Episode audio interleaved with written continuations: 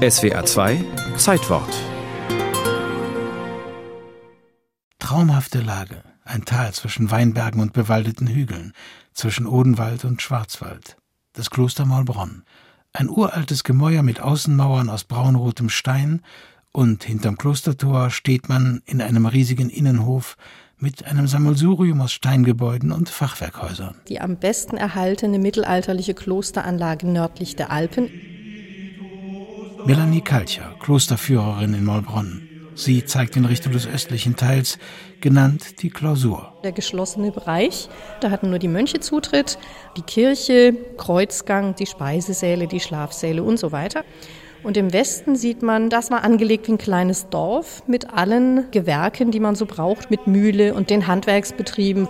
Der Kornspeicher, den nennt man den Fruchtkasten. Im Mittelalter, zu Hochzeiten des Klosters, lebten hier bis zu 130 Zisterziensermönche und dreimal so viele Laienbrüder plus Lohnarbeiter, da die Mönche neben den zahllosen Gebeten nicht zur handfesten Arbeit kamen. Ein riesiger Betrieb mit mehr als 500 Beschäftigten, nach heutigem Zuschnitt ein veritables Großunternehmen, das 1147 gegründet wurde und fast 400 Jahre lang seinen geheiligten Abläufen nachging.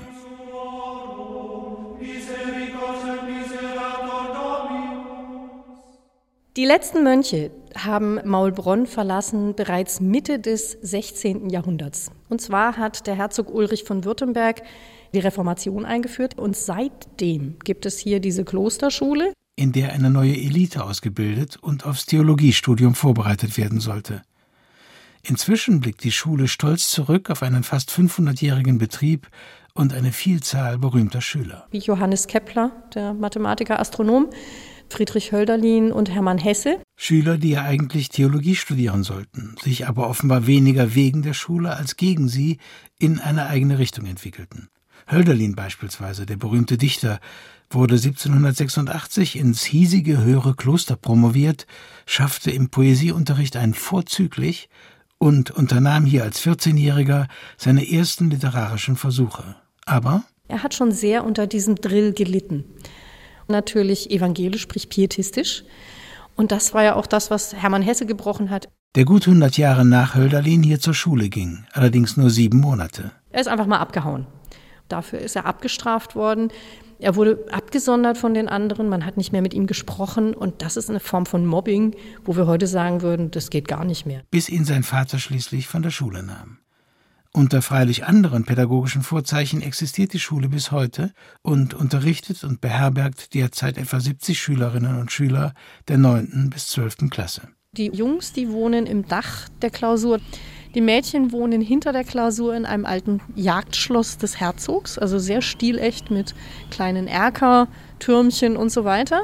Und die Oberstufe wohnt in der renovierten, restaurierten Mühle. Ein Harry Potter-Flair, das sich nicht mal von der Betriebsamkeit der touristischen Attraktion mit Cafés, Läden und Museum stören lässt.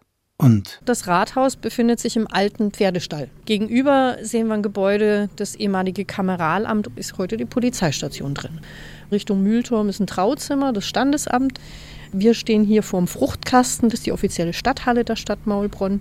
Also das ist bis heute eben einfach das Zentrum der Stadt. Beurkundet am 14. April 1994 wurde Kloster Maulbronn von der UNESCO zum Weltkulturerbe gekürt. Und zwar nicht nur wegen der Klosteranlage selbst, sondern auch wegen des ausgeklügelten Bewässerungssystems, das die Zisterzienser hier vor fast 900 Jahren anlegten. Nicht zuletzt, weil sie kein Fleisch essen durften, also Fischsteiche brauchten.